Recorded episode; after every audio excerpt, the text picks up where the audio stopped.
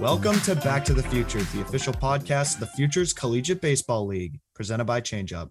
I'm Owen Shadrick, and joining me, as always, is my co-host Johnny Maffey. Johnny, we had an incredible episode today with former Major Leaguer Carlos Pena. He had so many great things to say about the league and about his personal life. It's awesome, and and we're excited for you guys to hear this. Yeah, who better to have on Home Run Derby Day if you're listening to this on release day, July 12th, than Mr. Placata himself, Carlos Pena. It was so fun. We had a great long interview with him. This is a must listen, as they all are.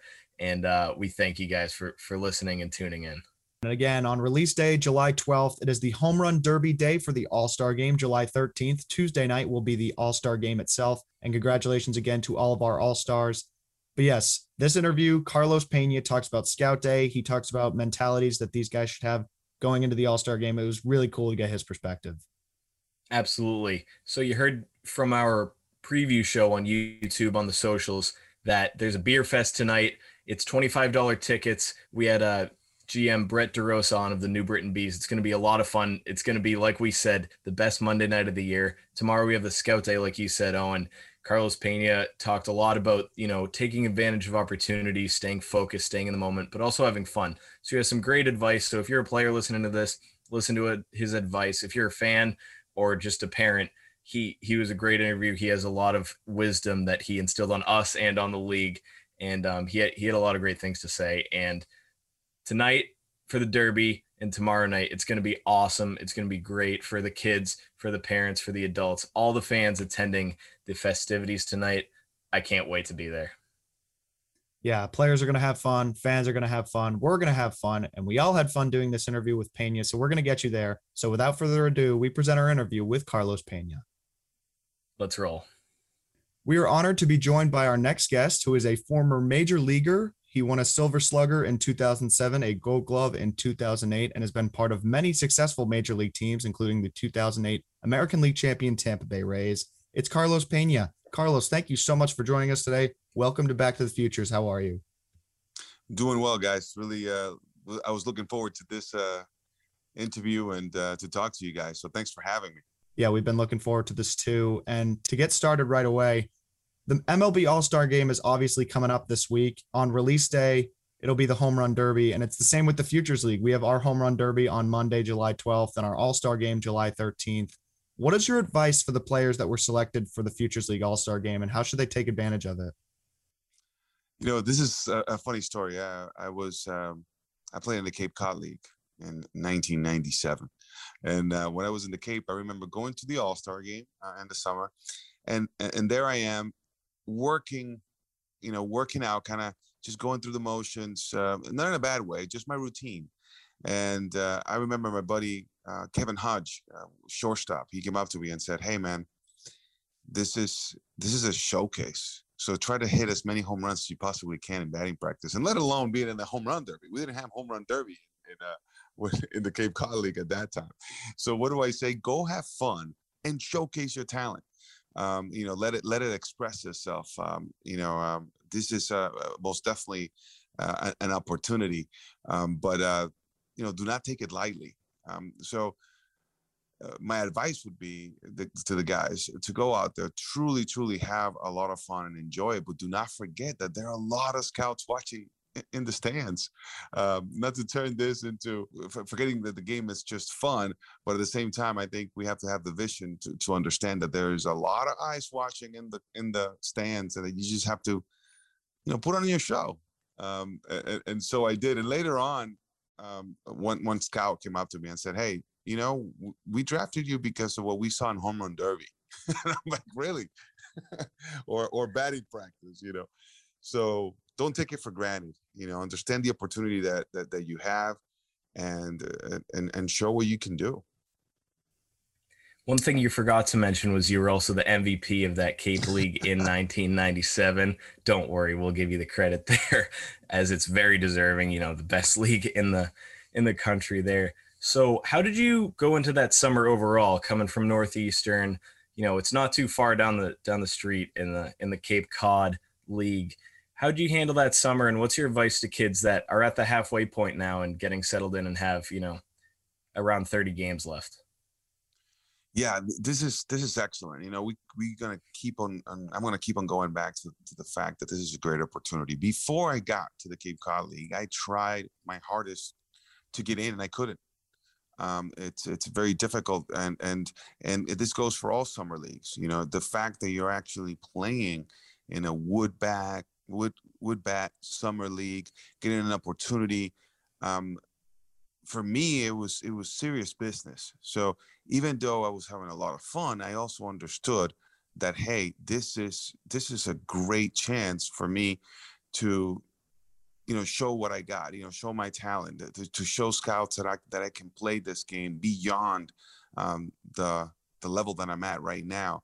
So I, I knew to be disciplined, for example, you know, uh, and this is that goes back to the advice I'm giving the young the, the young players is like, hey guys, you know, if you're playing in this league, it's because you're extremely talented, and you could actually go further. You know, for the most for most of these guys, you know, that that are playing in the summer leagues, I assume that the reason why you were there is because you wanted to extend your career past college, past um, you know college baseball.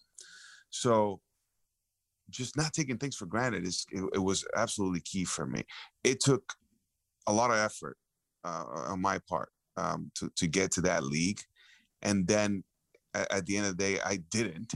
And then there was a pretty much what I viewed just a miracle of God for, for an opportunity to open, and then I got a chance. I I had pretty good grades, and the first baseman for the Wareham Gatemen did not make the grades and he wasn't eligible to play in the summer. So a week before the season started, um, John Wylde, Wareham Gatemen, um, he was the GM. He comes up comes up to me and says, "Hey, our first baseman did not make the grades. Would you like to play?" I'm like, "Are you serious? I've been trying all summer. You know, I've been trying last summer, the winter, to to get into the league and call you guys and and write letters, and no one you know, really gave me an opportunity, and there it was. Um, so do not take it for granted. This is such a, a privilege to be able to play in this uh, high level um, summer league where you can showcase your talent and, and play amazing competition um, from from all over the place. So uh, I would say uh, make the best of it and uh, and understand that you're very privileged to be there.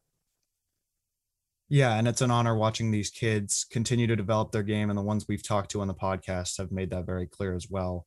And before we kick off our All Star festivities on Tuesday, the league will host a scout day where players get the chance to show off their skills in front of major league scouts. How important do you think that exposure is for these kids to get in front of the scouts? And what do you think of the league putting something on like that?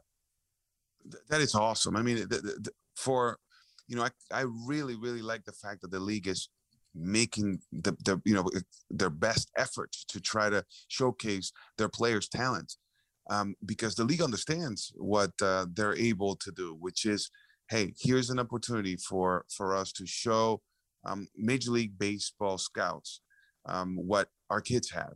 Um, so it, it's very intentional. That's what I'm trying to say. And I think if you're part of that league as a player and you have that same vision and the same desire um, that I had, you know, when I was playing, then you would do everything you can to take advantage of every single opportunity.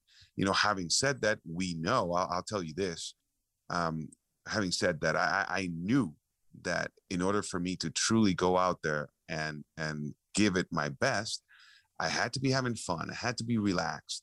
But there is this level of relaxed focus that, that you have to to achieve, where you know that this is important, but at the same time, my talent will not be able to express itself unless I am relaxed and enjoying myself, right? So there is a huge uh, balancing act that that that, as a as a, an athlete we must do.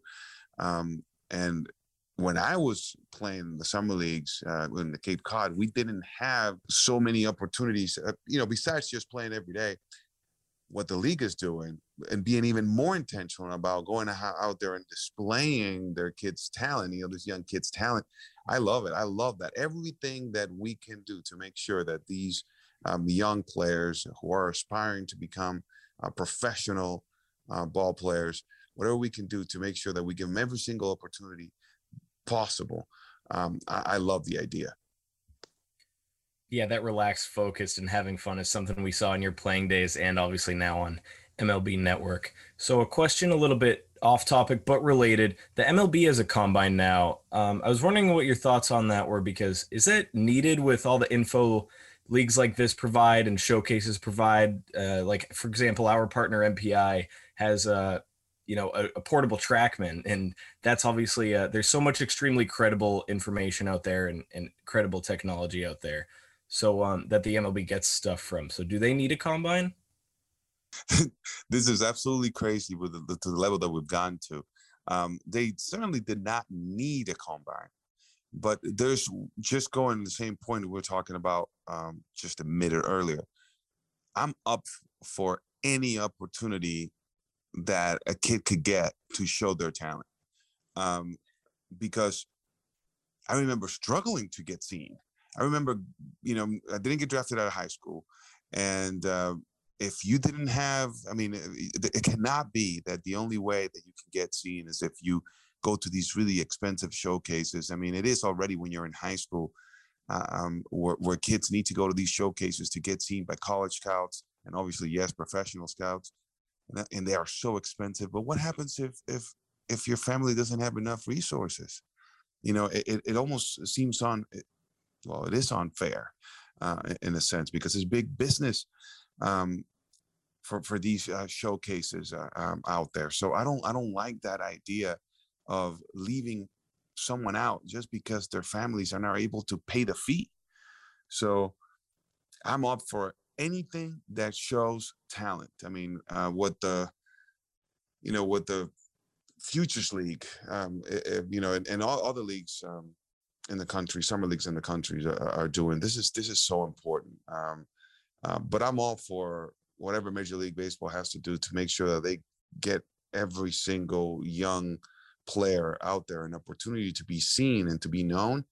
Um, I'm okay with that. And a lot of those young players will be on display this weekend on Sunday when the MLB draft begins. Players' dreams come true and they will be drafted by major league teams. What is your advice to these prospects who are getting drafted, especially those who, who may have to wait till the second, third, or beyond days?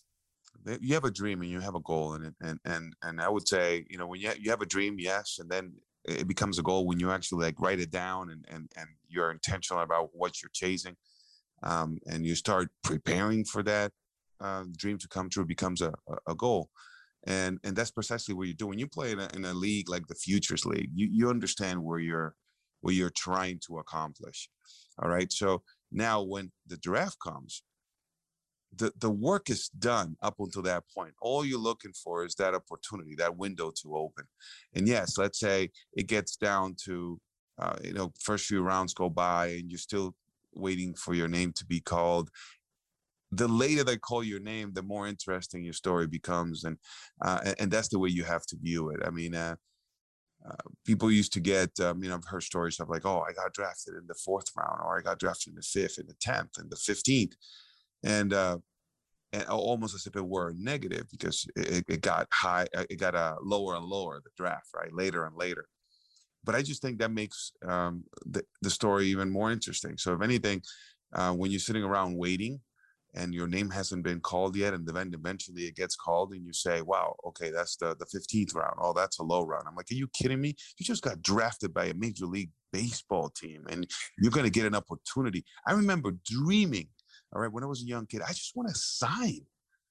I just want to sign. Out of high school, I didn't even get drafted. You know, I remember calling a scout, asking a scout to please give me an opportunity to play professional baseball, that I would even pay my ticket. You know, they wouldn't have to pay my plane ticket. Just let me sign and put me on a team.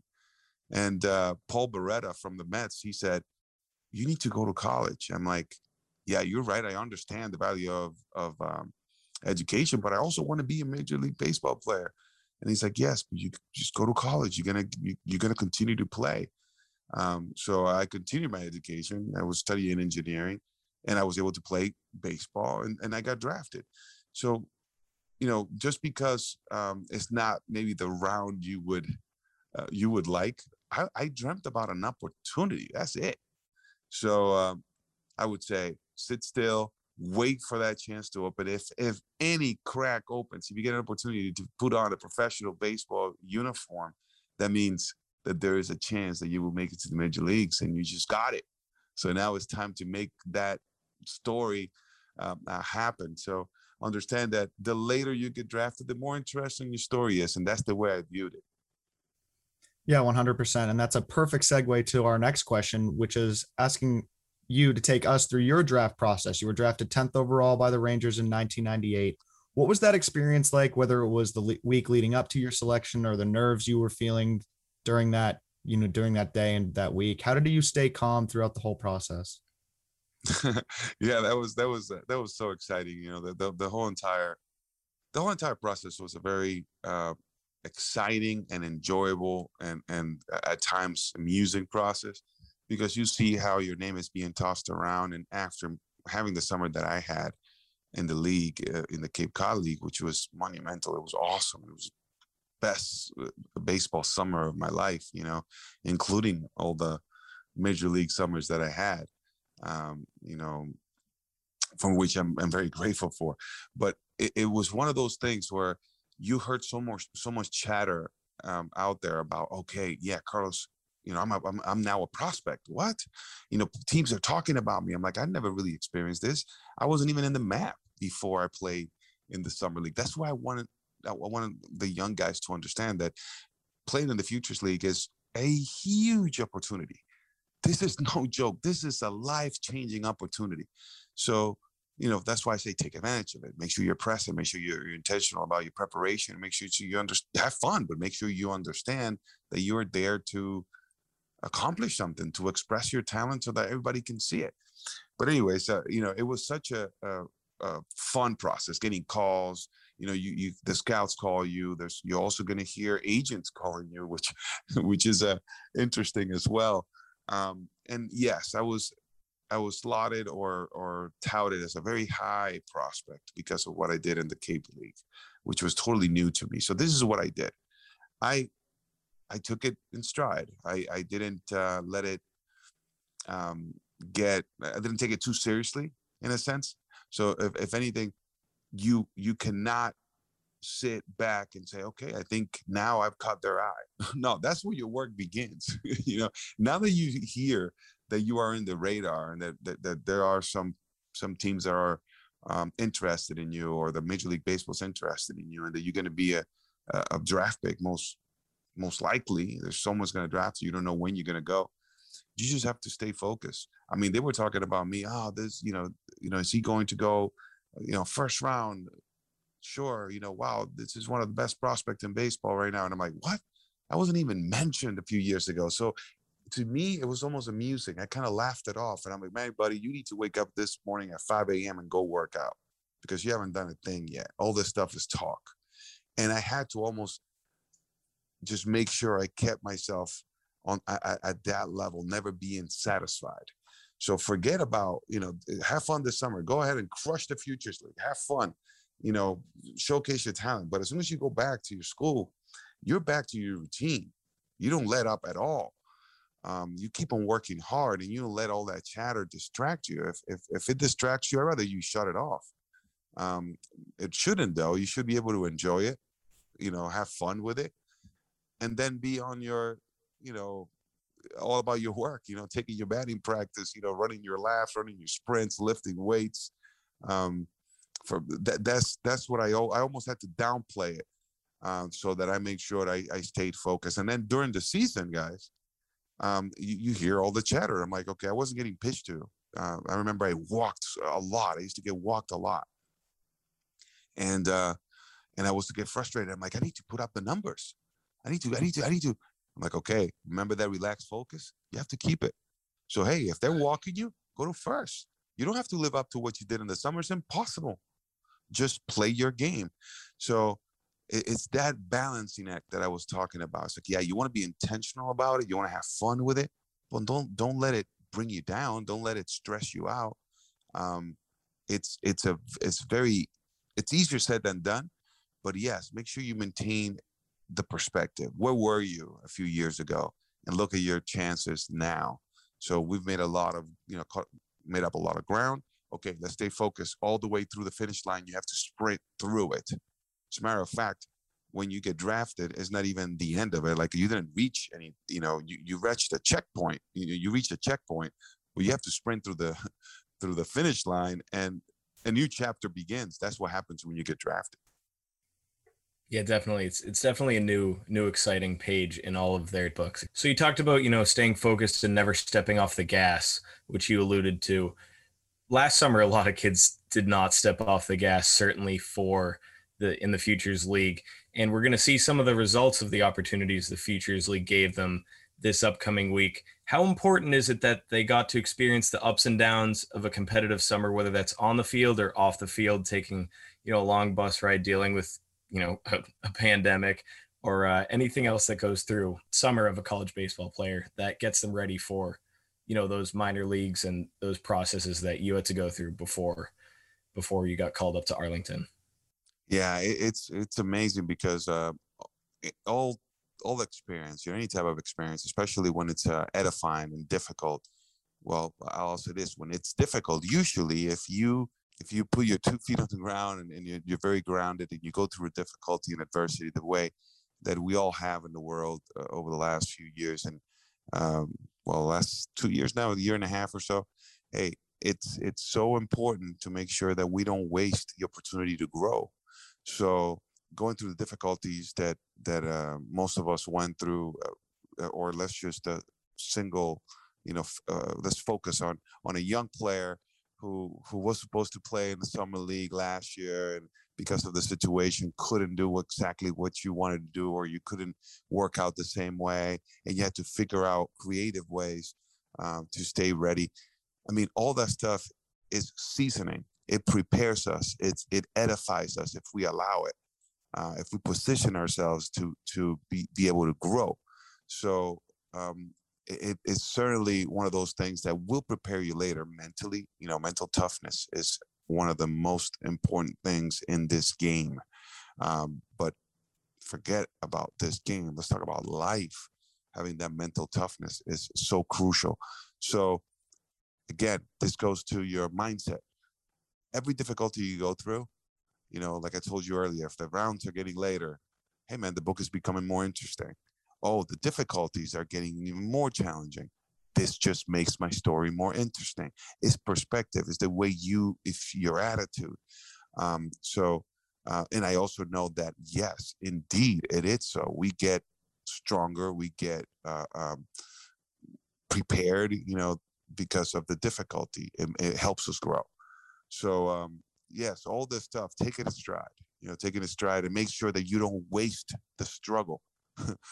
you know, the the tragic thing is going through a difficult time, and then at the end of the tragic uh, uh, uh, time or the difficulty that you go through, that at the end of that time you haven't changed, you haven't grown. That's tragic. That's tragic. Not growing is tragic. But if we can go through difficulty and actually get some edification out of it, some growth out of it, now we're talking. Now that struggle was not wasted.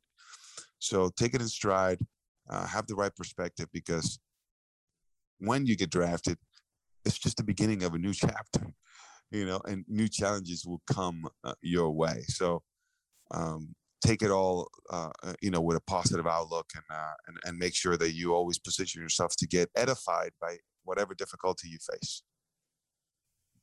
Yeah, that's a great mentality to have and one that you hope guys in our league have for sure going forward. And all of our listeners know that we have the wonderful home run derby to win it. What does the Carlos Pena take on the home run derby to win it after the 10th inning? yeah, that's pretty cool. that, that is also pretty cool. Um, you know, we we've kicked it around even in uh, when we are in the MLB network. We're like, all right, let's let's see what could this be the the kind of like the the soccer, the baseball equivalent of of penalty shots, you know. And I'm like, no, that that that's it would sound pretty cool. And we were debating whether or not it, it would be uh, adopted in Major League Baseball.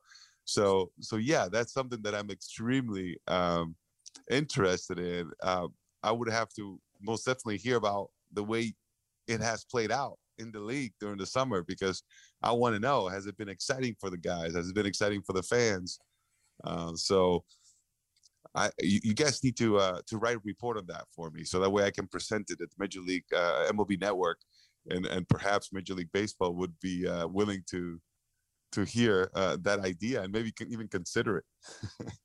oh, absolutely. We'll get your report ASAP. Um, you know, it's funny in the eighth inning, if a game gets tied up, it's on everybody's mind. And some of the players want it to happen and want the game to stay tied. And then, you know, if someone gets a chance in like the 10th inning, they want to obviously win it there. But um, but it's so funny because you know, say someone ties it up late, everyone's mind just goes right to it. I I love it. I love it. it. It's just right. It's right up my alley, and I'm of course really biased because I'm all about you know placatas. You know, I, I love Absolutely. I love hitting home runs, um, and it was something that I ever since I was a kid, whether I was strong enough yet to hit one or not. That's I don't know. Every kid wants to hit a home run. You know what I mean? It's just it's fun. So um, if if uh, I, I can be an analyst, yeah, I play in the major leagues. I'm an analyst now, but at the end of the day, I'm a fan. I'm a baseball fan. You know, so whenever you talk about hitting home runs, I'm like, wait a second, that's what I dreamt of doing when I was a kid. Um, so uh, anything that has to do with placatas, I'm okay with. You know what I mean? so, so, yes, I would be like, yeah, come on, stay tied, and then just give me a chance to win this later. Uh, uh, go, going deep. Absolutely. So placata, please please correct me if I pronounced it wrong, is a term uh, some people might know you better than maybe your own name, uh, especially the big MLB Network fans. It started with your brothers and and you uh, making solid contact, barreling up baseballs, and like you said, they uh, the attention is to to hit it out of the park. Can you explain that to the rest of our fans? Uh, what placata is? yeah, man, that's that's awesome. I, I, we when we were younger, you know, my brothers and I would would would play a lot of, you know, baseball in the backyard. You know, whether it is like hitting wiffle balls into the house, uh, we would find a little corner and we would make it into a baseball field. You know, the, the, left field stands would be like a tree, or you know, we would always like visualize stadiums, and uh, uh, wherever we went, you know, and and we would make up oh, the, the, the second deck of the stadium is this porch right here. The home run wall is this like, you know, sign on the ground, whatever it would be, wherever we were at, we would just make it all about hitting home runs. Now, whenever we did, for some reason, the sound that you know isn't is it's just an expression that that that talks about a sound, which is crushing a baseball, and I'm like, I don't even know. It doesn't even sound that way, but for, for us, we're like, I don't know, man. Yeah, you know, you sit there and then you see the ball and then you make, you know, contact. And what came out was like placata. You know, you go like, you know, you just placata and you just hit it, you know, like placata. And we kept on doing that. And it stuck. I'm like, oh my God, you know, yeah, you know, we talk about baseball hitting, even as growing up, and we kept on getting older. We're like, yeah, you swing the bat, you know, you want to make sure your hands are here and then you extend and placata, and you just follow through. And it became so like natural to talk about hard contact as placata. And obviously, ideally, the ultimate uh, result would be a home run.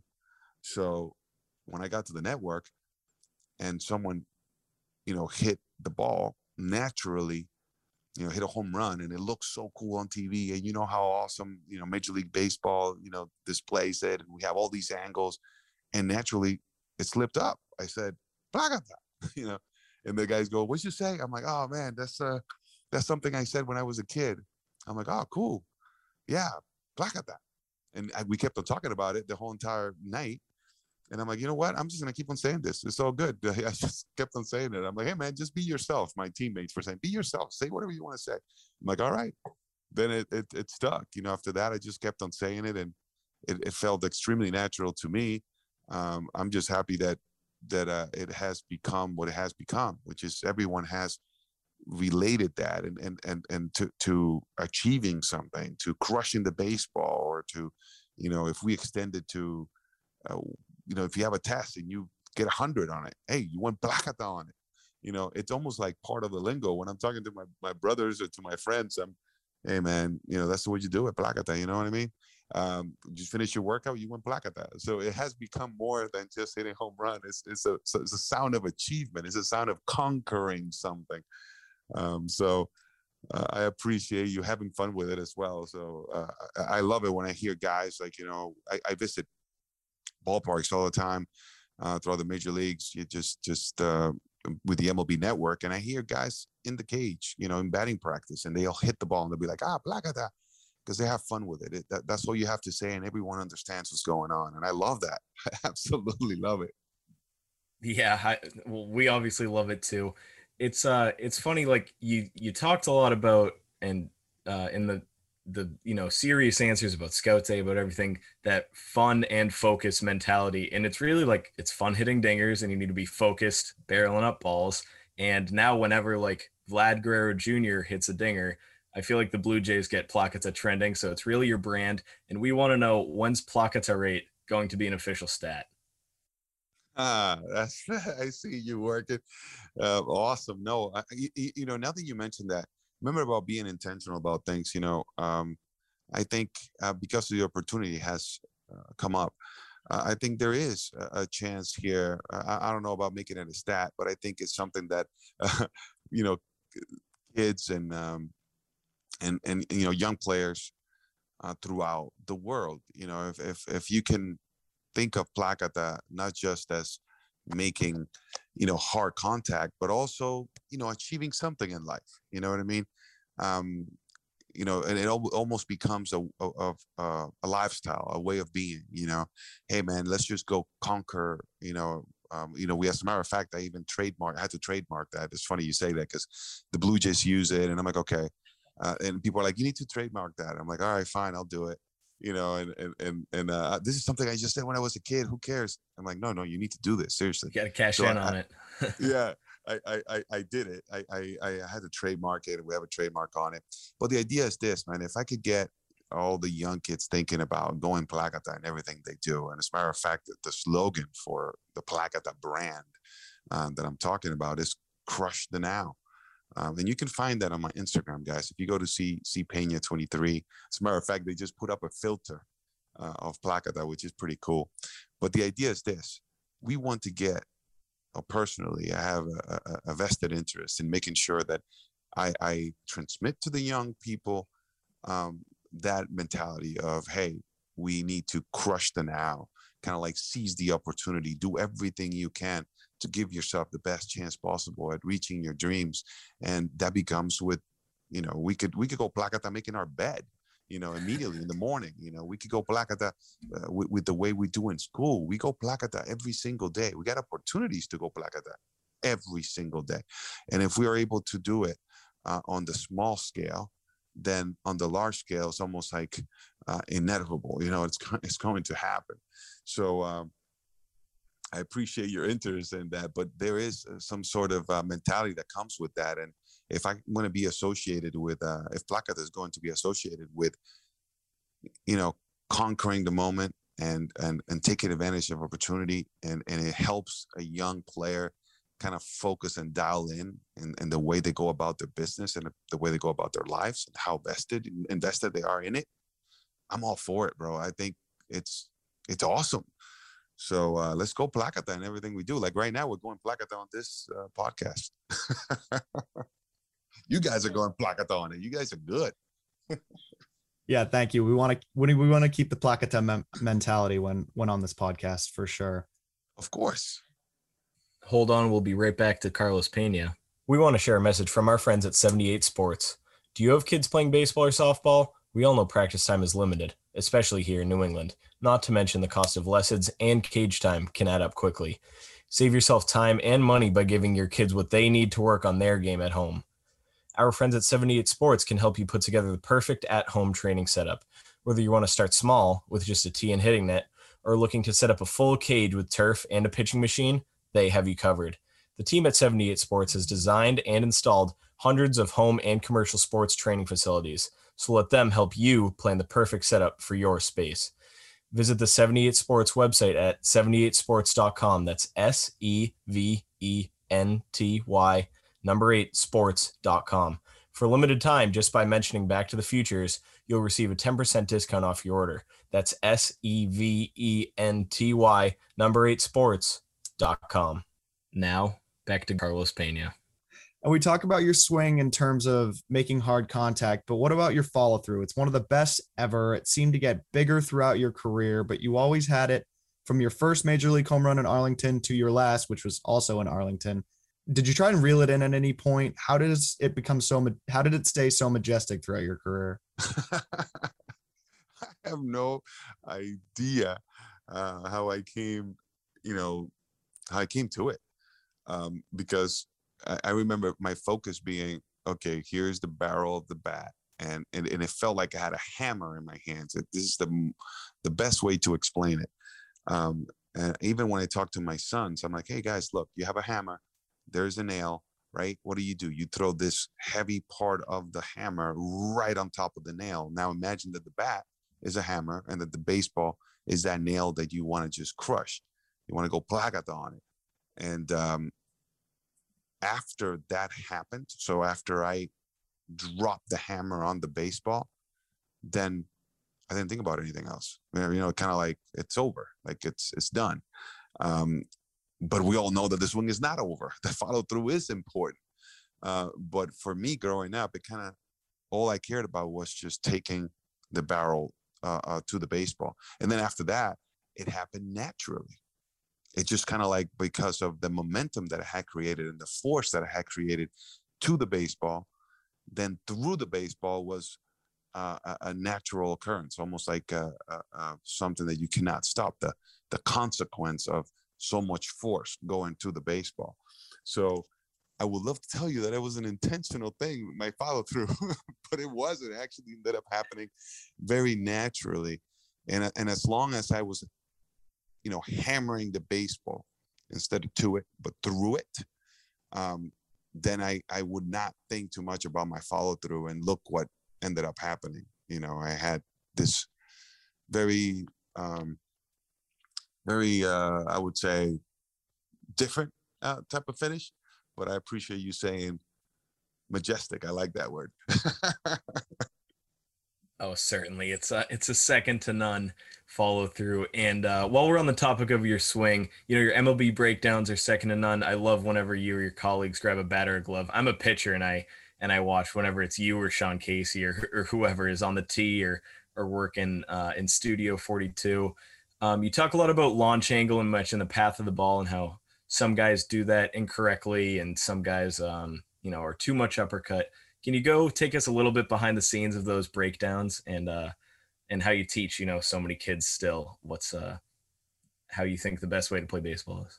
Yes i i think that uh, when i do get an opportunity to do a breakdown i i understand that there's a chance to either correct maybe some uh, misconceptions out there and I try to look for things that maybe uh, uh, young kids may be misinterpreting or thinking it's one way, but it's actually another way. Because then, if I can, if I'm able to, you know, besides just teaching to the younger crowd, obviously, even the, the regular fan, you know, the, the grandma at home that is watching, or, you know, I, I make sure that, to understand that, hey, I'm not just talking to major leaguers here. I may be talking to grandma so I, I want to make sure that I break it down so that grandma can go black at that too. You know what I mean? so so I have to break it down. But I like I this is one thing I do not do, guys. I, I don't go out there. If I have an opportunity to do a breakdown, I never try to just I don't mail it in. you know, I want to make sure I give you some really good substance. And uh, I also know that hey, even I, I can teach from the struggles I had. So if, if I had a tough time hitting a slider, you know, I can talk about hitting a slider because I know I know how not to do it, you know, and then through my studies, let's say, you know, this is an example. I actually hit sliders pretty well uh, or well enough. I'm just saying if there's something that I couldn't do, I'm not afraid to say, hey, let me let me look at this. Why did I have trouble with this up and in fastball? And okay, okay, this is why. Okay, so how do I, how could I uh, uh, teach a young player to avoid those troubles so they wouldn't have to waste so much time making the adjustment? So that's the kind of mentality I have. Um, anywhere from a little leaguer all the way to grandma, 90 uh, year old grandma watching baseball. I want to make sure they all understand it through the major leaguers who are watching as well. So I, I, take a lot of pride in those breakdowns. And yeah, I would say that a lot of things, especially with so much technology now, it could be very easy to start chasing the the angle, the technology, the number, the bat speed, eh, you know, uh, uh, MV, you know, MPH, um, uh, exit velocities, and and I'm like, okay, all that stuff is a byproduct. So if I want to, you know, for example, let's take exit velocity. If I want to hit the ball hard, then it, it has to come all the way back to timing. We got to go talk to the root of of the situation instead of talking about all these other consequences or if there's problems or problem symptoms. Uh, so I want to make sure that I always go to the root of the issue. And usually in hitting and in pitching, you know, you talk, you mentioned you were a pitcher. You know, timing is important. If I don't let you complete your entire delivery as a pitcher, you're not going to throw as hard. If somehow I, I interrupt your your delivery, you're not going to to throw that hard now if i let you complete your delivery with the nice timing and movement and smooth uh, uh, moves uh, that you want to do in your delivery then you max out on speed imagine hitting if i'm not able to get my swing in sync and i have enough timing and somewhere in there i have to break down the flow then my my power output is not going to be the same so how do i maximize that being on time so what's the biggest simplest thing i could tell a hitter be on time. Be on time. Give yourself enough time to get your best swing in. You're like, wow, that's simple. So, well, that's the root. After that, we can talk about everything else. But let's let's be on time. So if, I never seen you hit and I went up to a game, I would tell the hitter, let's be on time today. Let's make sure you give yourself enough time because usually we gauge speeds, you know, slower than they truly are. So you, we usually are on the late side, not on the early side. So I usually say, hey, be on time. So the biggest piece of advice I could say to a hitter today, even without seeing him, it's saying, let's be on time. You wanted the simplest uh, uh baseball uh, hitting advice? Be on time. yeah, that, that makes a lot of sense. It's a great approach to have. And it, it really does start with that. So, you know, you, you like to say that you uh, you want to relate to the 90 year old grandma but you also relate to everyone else and that's kind of what you're doing here with the new baseball hall of fame series hall of fame connections how cool is it teaching our sport in a uh, the history of our sport in such a unique way man it, it, that was such an amazing project you know and uh, it's just the history of the game you know I, I think we all should live and this is not just in baseball we all should live in life right with respect to those who came before us, right? Those who paved the way. You're like, what do you mean paved the way for what? I'm like, think about it. Like even even your parents, you know, the, the reason why you are where you're at today. And if not your parents, you know, go back to your grandparents. I'm like, wait a second, my grandparents lived in Dominican Republic. They were farmers and and then they came down to the city so my parents could study and then my parents studied and then they decided to go to the United States with us. You know, like you can see like a chain of events of people before you who paved the way so that today, you know, for example, for me, my kids live in Windermere, Florida, you know, and, and they go to school here. And I tell my son, I'm like, son, you know, you really go to a very nice school. And, uh, but do you understand that this all started with your grandfather who was a farmer in the mountains in DR? and he made sacrifices so that today you're here so imagine if we we approached life like that we re- respecting our past right uh, how, how things would be maybe better right if all of us if every single human being lived uh, uh, that way with respect with everything that has been done before us so that we can uh, enjoy the privileges that we do have today or opportunities that we do have today uh, it, it, would be amazing. So doing this um, show of, of uh, Hall of Fame connections, it kind of reminded me of that. Like I love to go back and seeing the, the history of the game, and and kind of just exploring how the game was played. You know, this all these cool artifacts, and it's a, you know, it's almost with with a, a, a certain amount of awe and reverence that that that you look at the history of baseball. And I think then when you put on a uniform then you play the way I told you earlier, where, where you don't take anything for granted. And you know that it doesn't last forever. You know, so every single moment, every single breath that you can take between the lines is valuable. It's got to be cherished and and and you have to be grateful for it. Um, whether it's a sandlot or whether it's in the major league, certainly. Um, it's about being grateful for you know, to those who came before us and everything they've done so that we can enjoy today or enjoy the privileges that we have today. So that to me, that project, the, the Hall of Fame connections, it is so, it was so much fun. If you get to watch it, I, I, I think you really would, uh, would enjoy it. We go through artifacts we go through the history of the game. We make this crazy connection. So you're like, how can this happen? you know, um, and, and we, you know, I'm, I'm holding Willie Mays glove when he made the catch. I, I had to hold Roberto Clemente's 3000, you know, the bat that he hit his 3000 hit with. The ball, the baseball was there. Babe Ruth's bat, I had it in my hand. I almost walked out of there with it, but I had to, I, I got, I got jumped right before I did. No, I'm just joking. But, you know, it's it's one of those things that I'm like, are you serious? This is awesome, you know. So I was being the fan, uh, like I described myself earlier, that that I've never stopped being of the game. I, I love this game. Yeah, we love it too, and you know, being part of and taking in the moment and not taking anything for granted. It's it's a great, it's so great to see that. And and again, you can be a fanboy sometimes. It's okay. We accept it. I think it comes through. it's authentic. yeah, I think it comes through. You can see it. I mean, I, I, I mean, I assume so. Uh, sometimes I'm at the network and I forget that I'm actually like, hey, wait a second, you're you're actually you have to be a, a network analyst. Like, stop being a kid for for a minute. I'm like, no, actually, be a kid. Just make sure. No, that you, don't stop being a kid. be a kid and make sure you do your your breakdown, but don't stop being a kid. Absolutely. Yeah, can't can't stop, won't stop, as they say.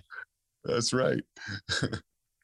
And we've talked about your swing a lot, but let's talk about your defense a little bit. We mentioned it off the top that you won a gold glove in 2008 and you know, you proved your defensive abilities time and time again and that's usually overlooked as a first baseman. So what was it like to receive those awards and how much pride do you take in your defense? Well, I took a lot of pride in my defense and, and, and I remember working on it. You know, remember I was a, I was a first baseman from day one right? Like like that when, when I was 10 years old, I was playing first base. Usually when you're in little league, you play a little outfield, you know, maybe you pitch a little bit. No, I was playing first from when I was 10. Um, and um, one of the things that I I hated was when people said, "Oh, first baseman, yeah, we'll just throw him out on first base." I'm like, wait a second, you can't just throw anybody at first base. I'm pretty sure anyone can catch a baseball, but to play first base is a different thing. So that's why I say, yeah, sure, anyone can be you know, anyone can play first base, but not everyone can be a first baseman. You know, and I and I had that in my mind. So I wanted to make sure that I um, you know, I was a first baseman, you know, high um, caliber, high caliber first baseman. I always took pride in that. And I, I did every, I almost thought as a shortstop, you know, and, uh, you know, the guys, you know, my teammates in college would tell you that I would even take ground balls at shortstop, trying to, uh, uh, you know, and I'm lefty, trying to make sure I got my my my feet going, that I got my my rhythm, um, you know, my range was there. So in essence, I could play short, but I was lefty, so I would be a, at first base. I always took that that position to the next level in my mind, right? And finally, you know, sometimes, you know, back in the day, it was difficult to win a Gold Glove because, um, and I say back in the day, we go as far as just uh, 10 years ago. Uh, in 2010, yeah. I won the Gold Glove in 2008, but we didn't have all these defensive stats that we have now um, that, that make it so clear. Um, even though some some have some ambiguity where, where, you're like, okay, defensive run saved. I know there's some subjectivity there, but hey, man, it gives you a clear picture, uh, a clearer picture at least, because it's the sum of all parts as to how good of a defender you are. I won one Gold Glove. I I humbly going to tell you guys that I think I should have won a lot more. But um, you know, I played for Tampa Bay. Maybe my visibility wasn't as good as maybe uh, someone who was in the Yankees or a big big market team. But uh, that's my favorite trophy. That Gold Glove, number one, is beautiful. But as far as what it means to me, um, it, it, it, meant everything. I mean, I used to tell my my uh, infield instructor when I was in the minor leagues um, I used to say, "Hey, this right here," and I would grab my gold, my my, my glove up, and I says, "This is made out of gold," you know. And I would joke with him like that, I'm like, "Yeah, yeah, let's go take one balls, Dan. Let's go, my guy. Let's go. That's what I want. Let's go." And put in a lot of work, a lot of repetition, a lot of, uh, um, you know, preparation, and and look, it, it happened. So I took a lot of pride in my defense, and right now I have that Gold Glove trophy beautiful looking in, in my house displayed. It's one of the the the, the trophies that I hold uh, with with the most pride. I, I, tell my son, it's like, hey, see that? I'm a Gold Glover. I take pride in my defense. You want to be a, a, fundamentally sound ball player, you have to take pride in your defense, you know. And he kind of smiles and grins, you know.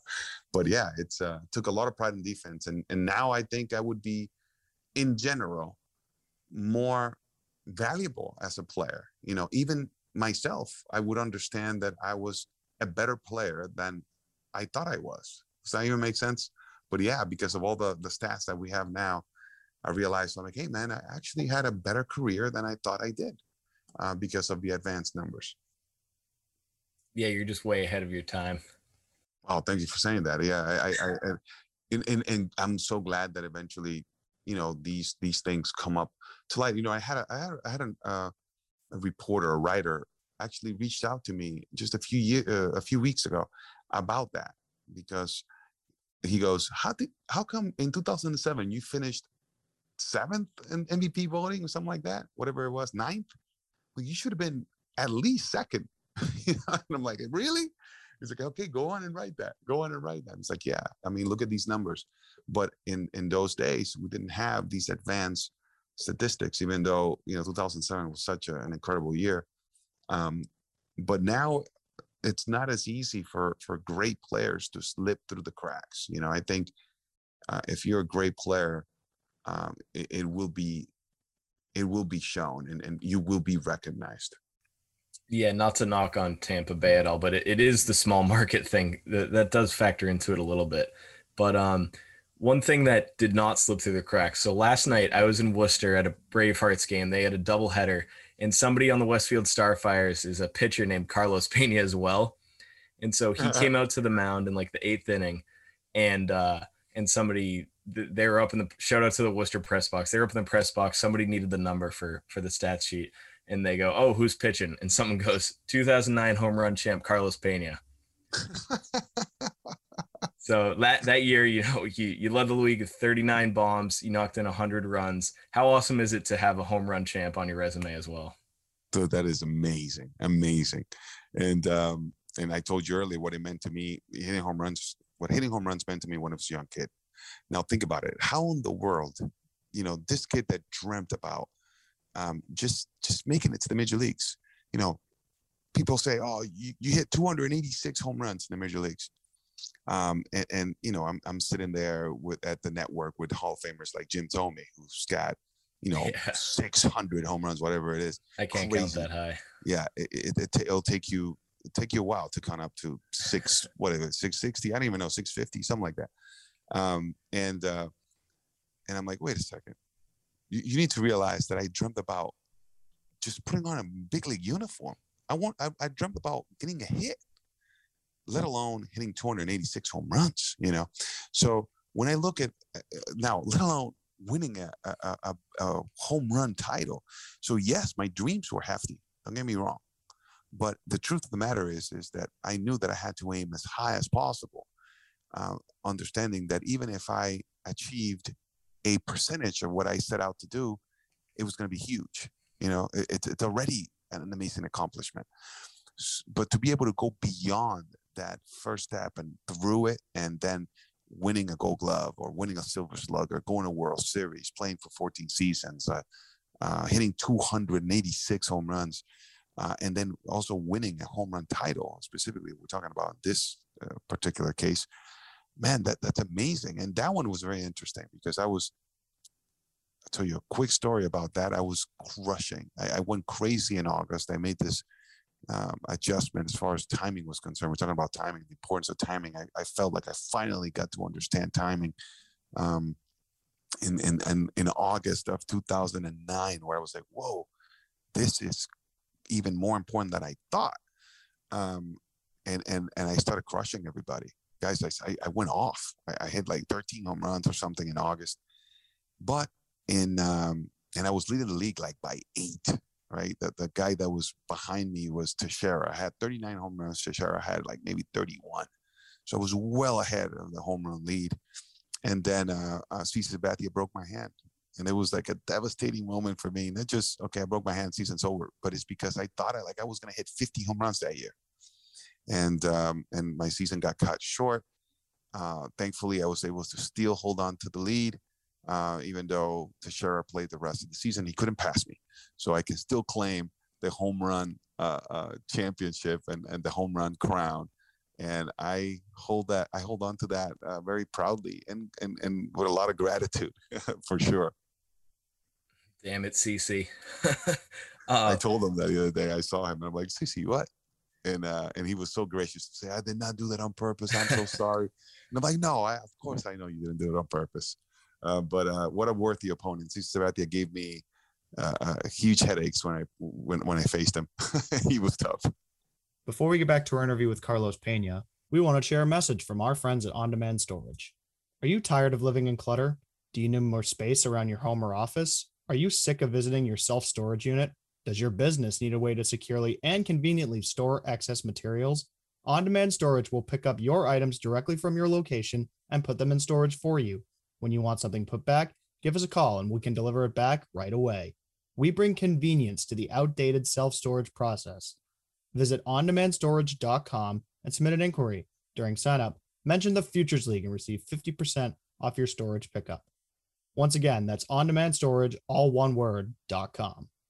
We now return to our interview with Carlos Pena.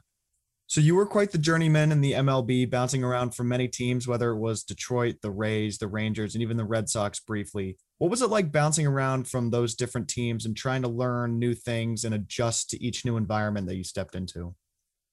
Yeah, going around different teams was uh was was difficult for me. I mean, um, because I think it's obvious my career and, and my life hasn't been linear. So it hasn't been like, okay, you work hard, then you get this, then you get that. No, a lot of, there were a lot of disappointments, a lot of uh, detours. And, and I love to talk about that because uh, I, I think it sets, um, it, it, it gives uh, younger kids a, a blueprint to, to understand that it doesn't necessarily have to be the journey doesn't have to be perfect. There's going to be a lot of uh, ups and downs, and a lot of times where you may fall, but it's in in that perseverance and and to get back up and, and keep going. And and that's why that's one of the reasons why I went through different teams was because there were lots of setbacks. You know, um, uh, starting with Oakland, I get traded to Detroit, and then in Detroit, eventually, you know, I struggle. Um, they have a change of plans, and now I'm out of the team then I have to uh, fight back, basically fight back for another opportunity.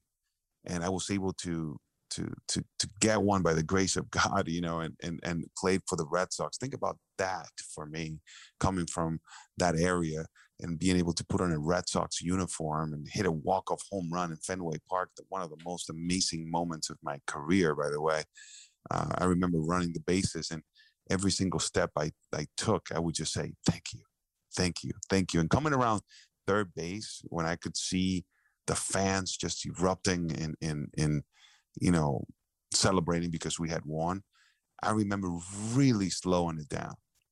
And that that that that jog from third to home and that walk off with the Red Sox was probably the slowest. I would have to go check what the time was, but the idea was I was trying to really soak up the moment. I'm like, do not just breeze through this. Like take the cheers of the fans in, you know, take the moment, smell. I can smell Fenway Park wherever I'm at, by the way.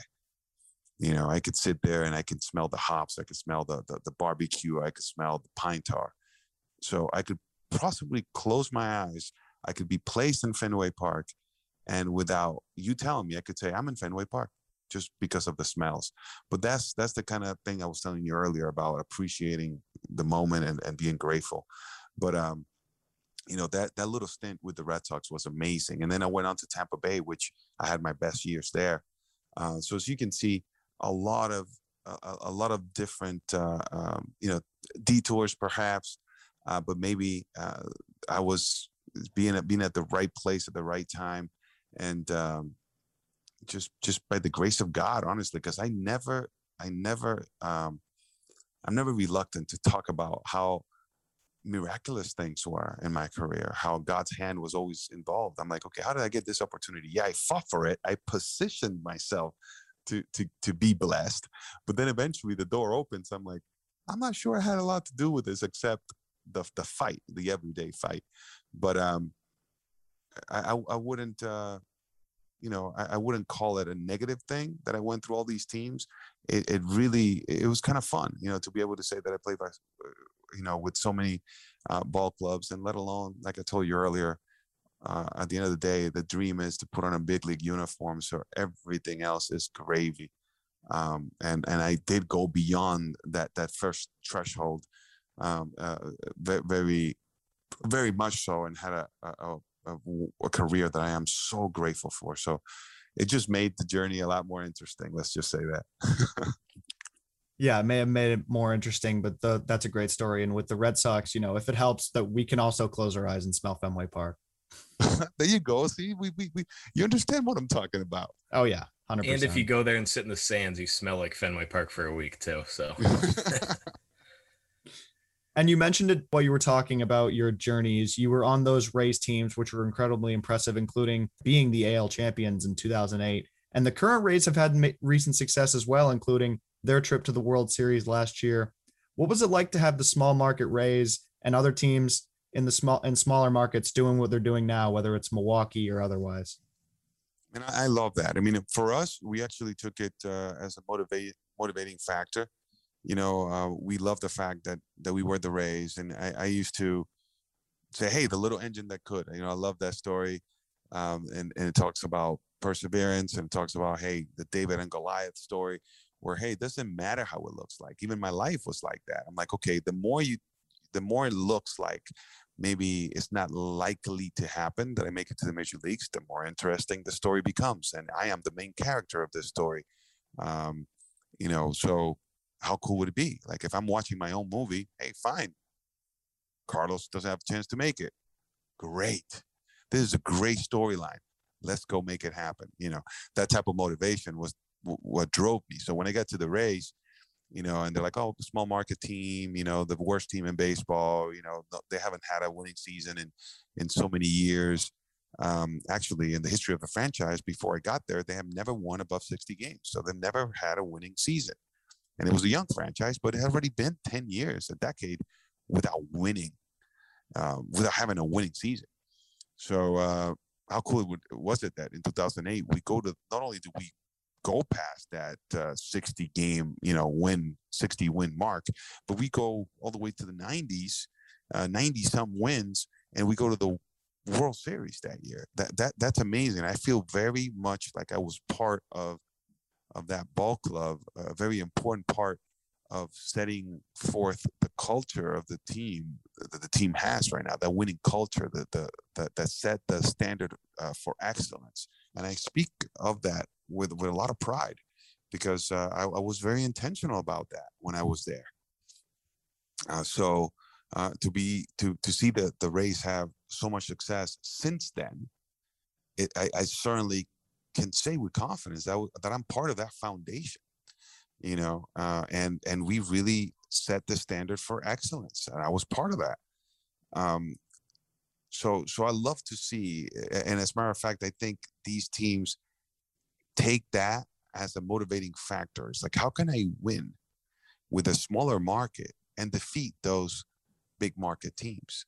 It's it's it's fun to do that you know because you're like okay how how how is this happening? It's like well we know something you don't know or we have something you don't have and it's an intangible you know? Uh, so it's not something that you can go out there and necessarily buy.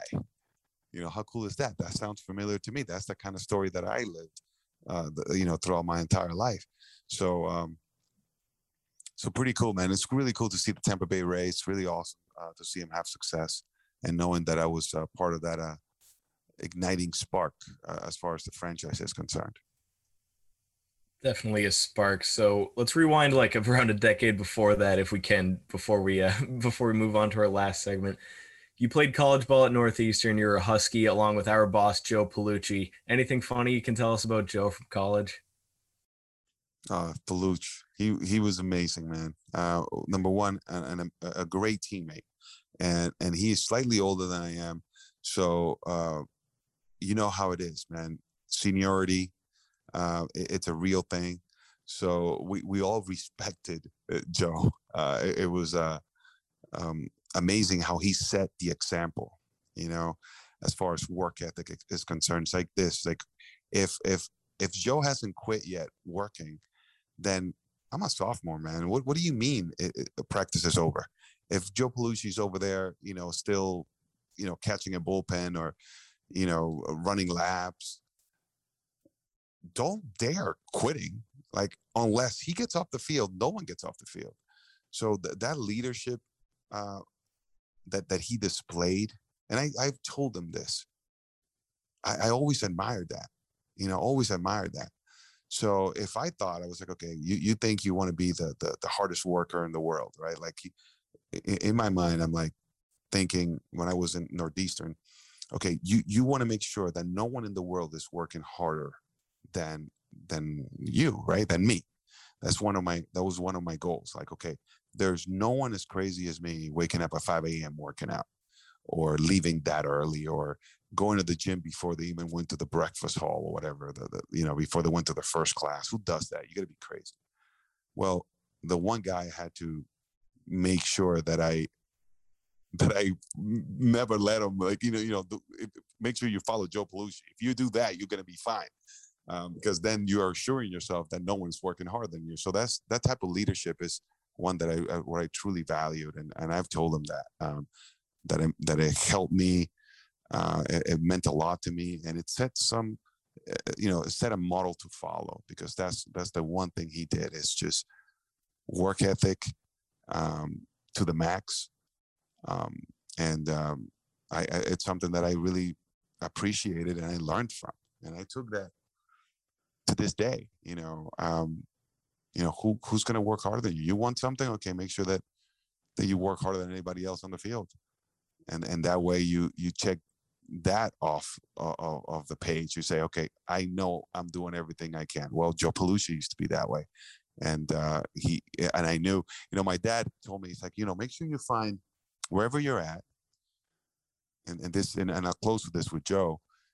Every, wherever you're at, make sure you find the hardest worker. And this is a this is a, a, a great advice. If you're in the team, find the hardest worker. And now, or uh, the, the the best runner, you know, whatever it may be, or, or the best weightlifter, whatever it is. And then what you're going to try to do is try to hang with him and do everything you can to see if you can actually be better than him. So can you work harder than Joe Palucci? If that is your your your goal while you are in Northeastern University, you, you're going to be just fine. You understand? So that was great advice from my dad, and Joe was that guy. It's like, okay, who are you going to try to eclipse? Like who are you going to try to be work harder than? Okay, work harder than Joe Palucci. You're going to be just fine. that's that's basically what I'm trying to tell you. And to this day, is part of my mentality. I'm like, you want to be the you know a better analyst. Uh, you want to get better. Well, who is the hardest worker in this whole entire building? Okay, you recognize him. Okay, now follow him and see how you can even work harder than him, or you know, learn from him. And that's what I did with Joe uh, when I was in Northeastern. Yeah, it's so important to have those great example setters and tone setters. And we obviously saw what it can lead to with your career. Uh, someone else's career that was pretty good. Just a few weeks ago, you literally met your hero, George Bell, as you put on your socials. He was the first Dominican Republic native to win the MLB MVP. What does he mean to you? Well, I mean, I, I just thought that uh, you know, his swing, his ability to, to hit home runs, go black at the left and right, you know, MVP in 87. Um, and, and the way the, the fans used to go crazy when he did so, that was what really got me. You know, I'm like, I, w- I want to do that. That that looks like it's so cool. You know, like right now, George Bell is the coolest guy on the planet. He just, you know, he had just hit a home run and, and the people were screaming. Fans were going nuts. And I think it was a walk off. And I'm like, I want to do that. And and that was the first time, you know, my parents tell me that I said that I wanted to be a major league baseball player. So after that, you know, you see he retires, you know, he puts up incredible, uh, he has an incredible career, great numbers, MVP first ever uh, from the Dominican Republic. Um, and and I'm from the Dominican Republic, so so he mm-hmm. was my favorite player and and the reason why I wanted to be a major league baseball player. So crazy, I never met him before. You know, in all this time, You know, maybe we crossed paths here and there, but we never got to meet. And for me to actually sit there and have a conversation with him, I was like, this is surreal. I mean, think about it. As a kid, I'm sitting at home. He's miles, miles, miles away. You know, and I'm watching him on television and I'm dreaming about doing what he's doing. And then we fast forward maybe 30 years later or more. And here I am sitting in an old uh, stadium in San Pedro de Macorís in Dominican Republic. And here comes George Bell and he's sitting with me talking. And I, I thought, it, you know, talk about dreams coming true, right? And, and how things go full circle. I'm sitting there sitting with, with my childhood hero uh, and the very reason why I wanted to play baseball, um, George Bell, he inspired me. Remember, we talked about respecting those who came before us? Well, this is the perfect example. And I make sure I let him know that. And what a gentleman he was. You know, I, I said something about, hey, people say never meet your heroes. You might be disappointed. You know, uh, there's, there's a famous saying. I was like, man, I'm glad I met mine. You know, he was amazing. Just a, a, a true gift. And it gave me kind of like a closest, a little bit closest the loop because now I'm friends with George Bell. I'm like, wow, that's that's nuts. You know what I mean? I, I used to uh, dream about doing what he does, and now he, I can call him my friend. That's amazing to me. Yeah, it's like it's like talk about always staying a kid and being a kid. Like I met Pedro last week, and I I have his Hall of Fame plaque up right behind me, the mini one from from the number retirement ceremony I went to. It's it's fun to just be a kid and it's, it's it was such an honor meeting Pedro and I can't imagine you meeting George Bell, you know, the the connections you have to him and you finally got to got to talk to him. Oh, I, I recognize the the importance of the moment and and I make sure I I, I went placata I crushed it out. You know I mean like you crushed your mess around. Oh yeah, man. I, I really took advantage of the moment and uh and I was present and I was there and I, I made sure I told him how how uh, how much I appreciated him, and he is such a cool guy, man. Just smooth as when he played. Amazing. yeah, meeting your childhood hero is something for sure to, that you'll never forget. And you know, he had a lot of pride in it, and you take a lot of pride in being from the Dominican Republic. You've said it many times during this interview. How important is it to stay true to your roots and and you know what is it like having so much pride in your country like so many of your colleagues and players around baseball do for theirs I think that, that that is extremely important. I mean, like we have to remember our roots, you know, and we're talking about uh, we talked here in this uh, in this uh, time that we've been together about the importance of understanding your past and respecting those who came before us. Um, it's a it's it's a huge deal. Um, we cannot yeah, we cannot just totally forget about where we come from. So that's why the Dominican Republic to me, and, and I think it's so interesting. My story, um, and and my my my life's book, you know, and, and that's the way I, I talk to my kids because I'm like, you know, every single day you go out there, it's you, you're writing another page of of your of your book you know and is your book worth reading? We cannot have a life without any any any seasoning. So let's go let's fight today. Let's let's make it interesting. You know kind of try, trying to motivate my my kids to to to be the best they could be right? Being born in dominican republic and and seeing the entire trajectory and and and and me right now i'm actually in dominican republic. My wife is from dominican republic.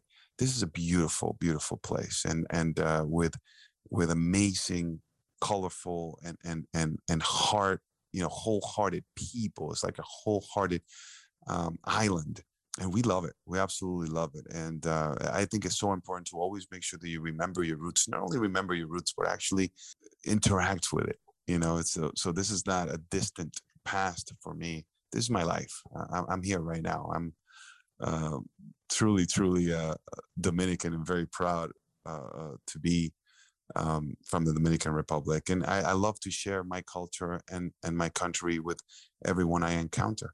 So I appreciate you noticing that about me. Uh, that means I'm doing something right. yeah, of course. And it's great to hear, you know, so many stories from around baseball about pride in one's country. So that's awesome that, you know, you exhibit that every day, as you said.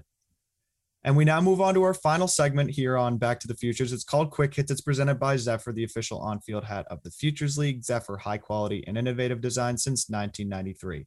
So, Carlos, we got a couple more questions for our audience to get to know you better. Is that cool? all right, all right. All right, let's do it. First one, toughest one. Favorite baseball teammate that you've ever played with? Wow, that's that's so tough. You said it, toughest one. Um, and I have to pick one. You, you can say as many as you want. Oh man, uh, no, no, I'm gonna forget a bunch. But you know, Jonny Gomes. Uh, I'm gonna go to that 2017 just because it'll be easy to like zero in there on the 2017. But I mean, if we go all the way back to college, I could name you uh, uh some as well. But in 2017, Carl Crawford and, and Jonny Gomes were amazing. Uh, um, you know, Reyes, their uh, Grant Balfour. this is the toughest question. I don't even know why you asked me this. Joe Palucci back in college, like I just mentioned right now. Tim Daly, you know, Kevin Kim, uh, Hernan Guerrero. I mean, uh, it doesn't stop. You know, uh, Todd Corson. Um, it's it's it's nuts. I mean, I I I I know I'm forgetting some. Just trying to go over the top of my chest, over the top of my head, and you put me on the spot. I can't believe you did that. if it helps, you're not the only one that gets this question. So we stump everybody right away. Yeah, you got me. That you got me. I'm gonna get a few calls later on today. You didn't say my name, man. That's messed up. and then, how about favorite ballpark you've played in and one that you've attended as a fan? Favorite ballpark? Yes. To Fenway Park, man. That place, Fenway Park, it's my favorite, you know, stadium in the major leagues. Um, and the, the, the, it was so much fun going watching games there. I, I know how to sneak into Fenway, still do. If you need to do so, please give me a call. Um, no, but uh, Fenway Park, man, special place. And uh, there's there's one place in the Cape, um, and and I'm trying to trying to remember exactly what the name of it was. It was where the the Cardinals played in the Cape. Um, Oh, in that, Orleans. In Orleans, man. I don't know what it was about that park, but I absolutely used to love playing there. Love playing there. Like I could almost transport myself to that baseball field. Maybe because I hit well in that park. I don't know. But no, there was something special about that that place. Yeah, Orleans. It's it's cool. It has the, it has the hill that the fans sit on. Owen and I, uh, we went to Hingham High School. We played a home and home with Nauset Regional High, who plays there, and uh, we actually lost on a walk off suicide squeeze, but it was still a lot of fun to play there. Oh man. and that's great to have two Massachusetts ballparks on there for favorite ballparks. And we will be asking you off air about that sneak in for Red Sox games. You can guarantee. Hey, you know, I, I'm thinking, you know who was really an awesome teammate going back? I know I don't know if I can do that. Anthony Falco. Anthony Falco, uh, uh, um, uh, also a teammate of mine in in, in uh, Northeastern University um, one of my, my my my best buddies still to this day. But um, see, I knew I was going to forget someone important. hey, no biggie. You're you're allowed to go back on quick quick hits. Okay, okay, okay. So that's fine.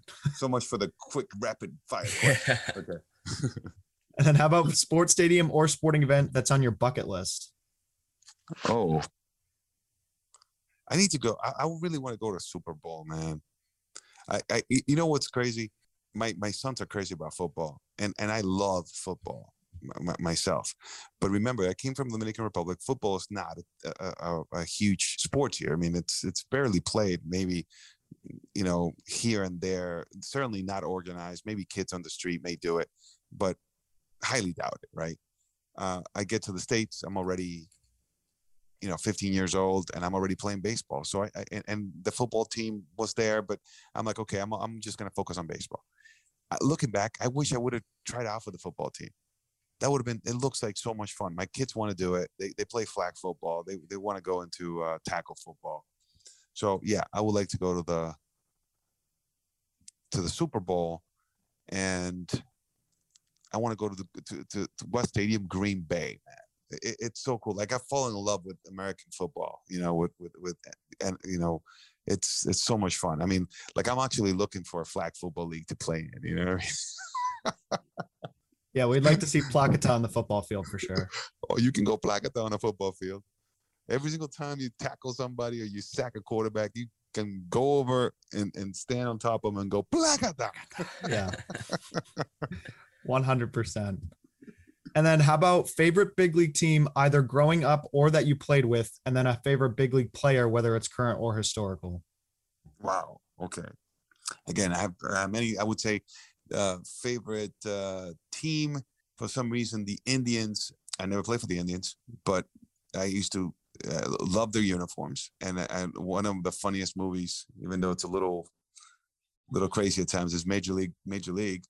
Uh, I, I, think it's hilarious, and they, they were the Indians. So I remember growing up watching that movie, and it was great. So I'm like, oh, the Indians, you know. And then I would, you know, that team of when Manny Ramirez was part of that ball club, you had Jim Thome and you know Kenny Lofton. I used to be a huge fan of our ball club, so I always thought about Cleveland, you know, the, the, the Indians.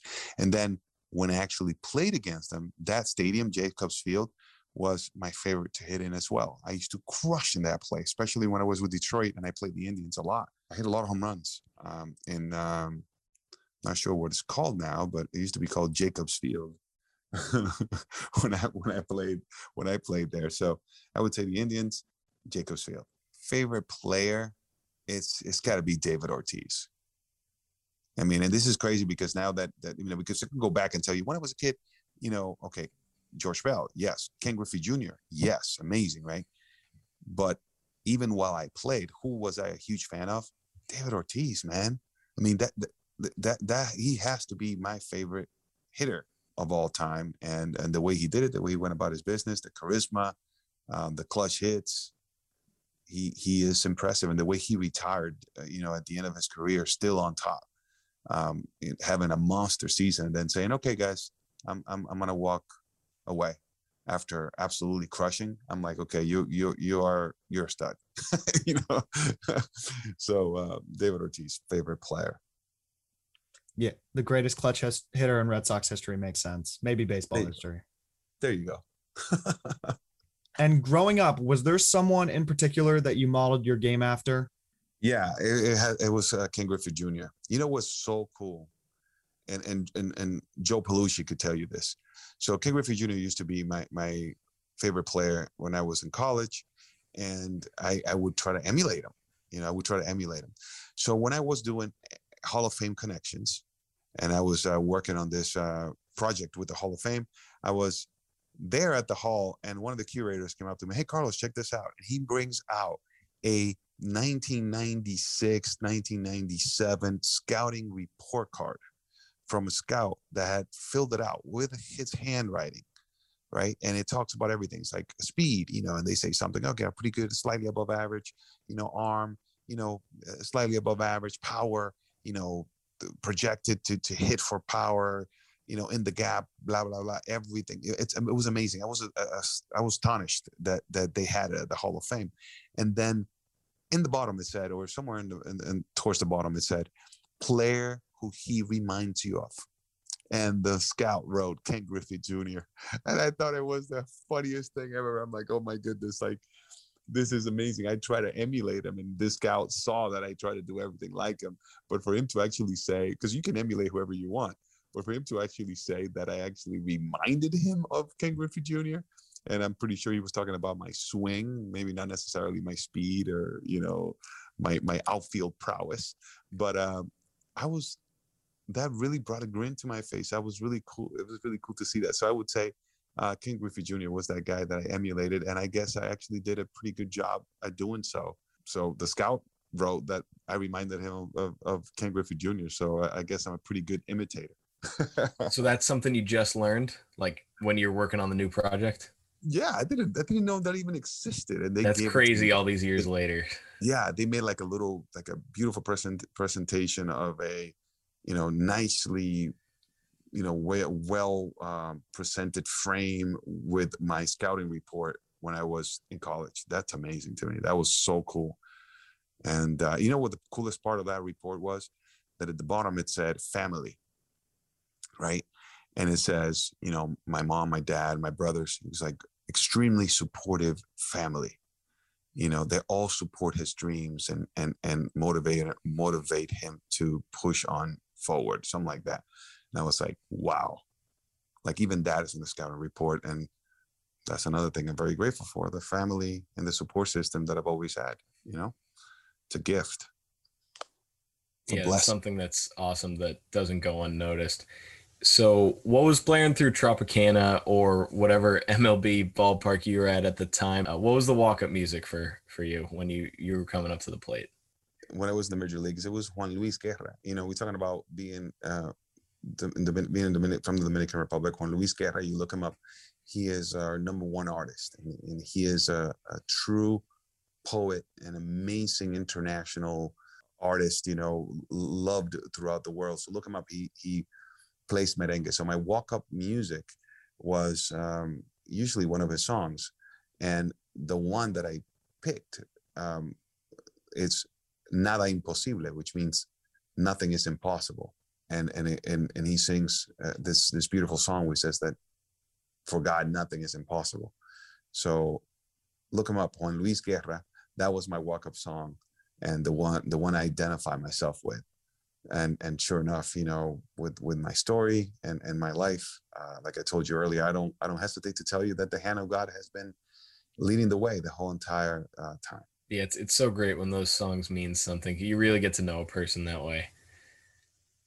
You also get to know a person if you're superstitious. Can you walk us through any superstitions you had? You know i, I wasn't particularly superstitious but this is the thing. Um, and we laugh off, laugh it off all the time because, like, no, I'm not superstitious. No, but if I get, you know, if I go three for four, you know, I don't know, it doesn't hurt just to, to maybe wear the same socks. You know, like, why not? You know, I'm like, what, what, what happens if you have like a big week? What are you gonna be wearing? Like the same socks for, for a week without washing them? And I'm like, um, maybe maybe go like three days, two days. You know, like you would try to like push it. This is hilarious, but uh, I mean, it would come a point where it would just be unbearable. I'm like, bro, wash your socks. Dude. Like seriously, like you can't do this. Yeah, like but, uh October uh, 2008, you have the same socks the whole time. You know what I'm saying? Like, what, what you know? Yeah, I wore them for for for for. I certainly wore them throughout the ALCS for sure, and then I washed them uh, before the World Series, and and kind of my bat went cold, man.